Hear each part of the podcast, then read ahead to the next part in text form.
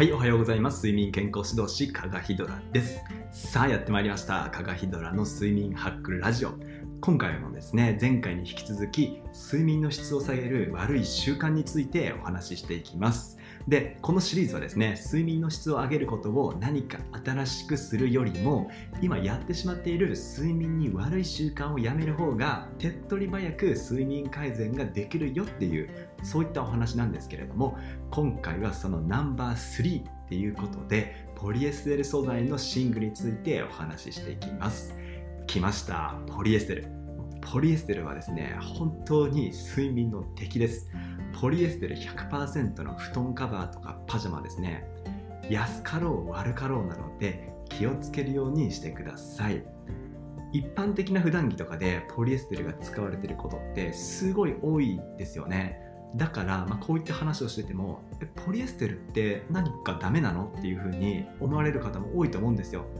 ただですねそういった日常使いのものと寝具とはですねもう全然別物だっていう風にして捉えてもらいたいんですよ。寝具は睡眠のための道具なので徹底的に機能性を考えて選ぶようにしてもらいたいんですね。そうじゃないとですね睡眠の質を下げて、まあ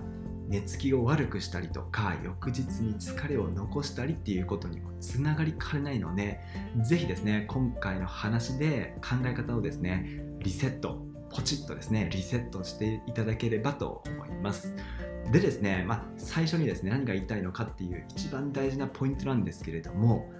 前回の話と通じるところがあってまたかお前って思われるかもしれないんですけれども体温がポイントになるんですよ。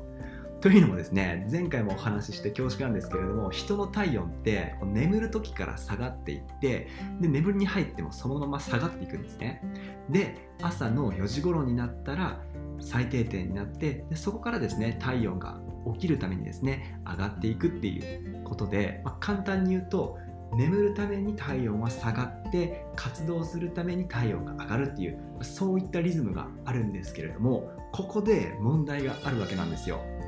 ポリエステルのパジャマとか布団カバーを使っているとこの体温を下げるっていうのがしにくくなってしまうんですね。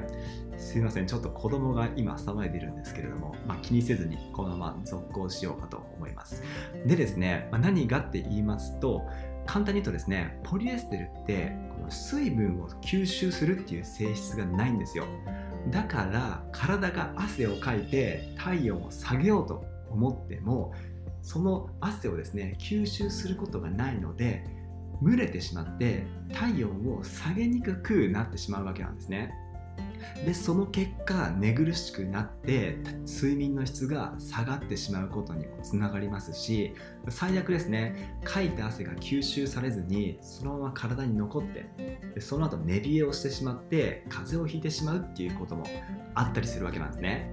なので、まあ、これから布団カバーとかシーツとかパジャマとかそういったものを選ぶっていう時はですね吸水性吸湿性がある素材が使われているっていうことを軸にですね選ぶようにしてくださいっていうことなんですね。じゃあですね具体的にどういう素材だったらいいのかって言いますと綿つまりコットンですね。他にもですね麻つまりリネンとかヘンプとかそういったものですね。もしくはレーヨン。レーヨンっていろいろあるんですけれどもバンブーとかテンセルとかリオセルとかそういったものですね。他にもシルク。つまり絹ですね。そういったものもいいんですけれども結構値段が高いので、まあ、お財布に余裕がある方にはいいんじゃないかなっていうふうに思います。でですねこういったものから選んでいただければと思うんですけれども人によってはですねどうしても予算の都合上選べるものにポリエステルが入ってきちゃうっていう場合もあると思うんですよ。なのでそういった場合はですねポリエステルが2 3 0くらいしか使われていないことを一つの目安っていうか上限にしていただければと思っていましてそういう風にしていただけると変に蒸れて寝苦しくなるっていうことは少なくしていただけるかと思います。でそもそもですねなんでポリエステルが睡眠に良くないのに寝具に使われるのかって言いますと安いからなんですよ。すごいシンプルですよね。大体ですけれどもコットンの半分くらいの値段なんですね。まあ、ポリエステルって石油ベースなのでその石油の値段の上がり下げに影響するところはあるんですけれども大体それぐらいなんですね。なので、まあ、そういった意味でもポリエステル100%の寝具っていうのは安かろう悪かろうっていうふうに言えるわけなんですけれどもただですね全部が全部悪いわけではないんですよ。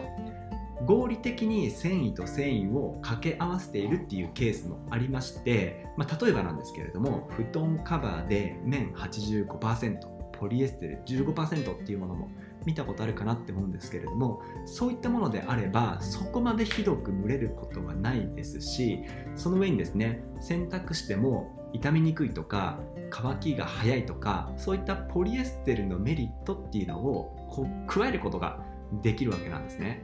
なのでポリエステルが全部ダメっていうわけではないのでそれについては誤解のないようにしていただければと思うんですけれども、まあ、もちろんですね私、まあ、睡眠健康指導士的な立場から言わせてもらうと、まあ、睡眠を良くしたいっていうことであればですね、まできるだけポリエステルは少ない方がおすすめなんですけれども、ま人によってですねいろんなニーズもあるかと思いますのでそういった繊維の特性なども勘案した上で自分にとってなるべきいい選択肢っていうものをですね選ぶようにしていただければいいんじゃないかなっていうふうに思います。なのでですね今回のま宿題というかこの話を聞いた上で何をしてもらいたいかっていうことなんですけれども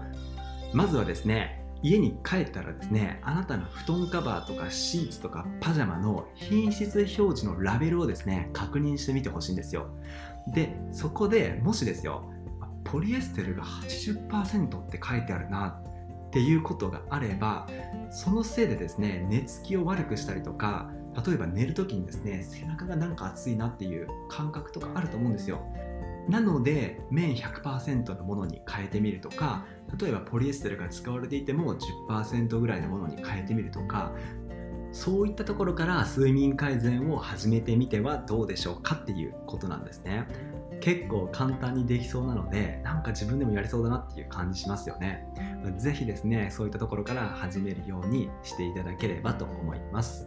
はい。というわけで本日の話は以上となります。今回の話がナンバー3だったので、あとナンバー4と5がありますので、そちらの方もですね、一緒に楽しみにしていただければと思います。はい。というわけで本日の話は以上となります。ご視聴ありがとうございました。それではまた次回お目にかかりましょう。おやすみなさい。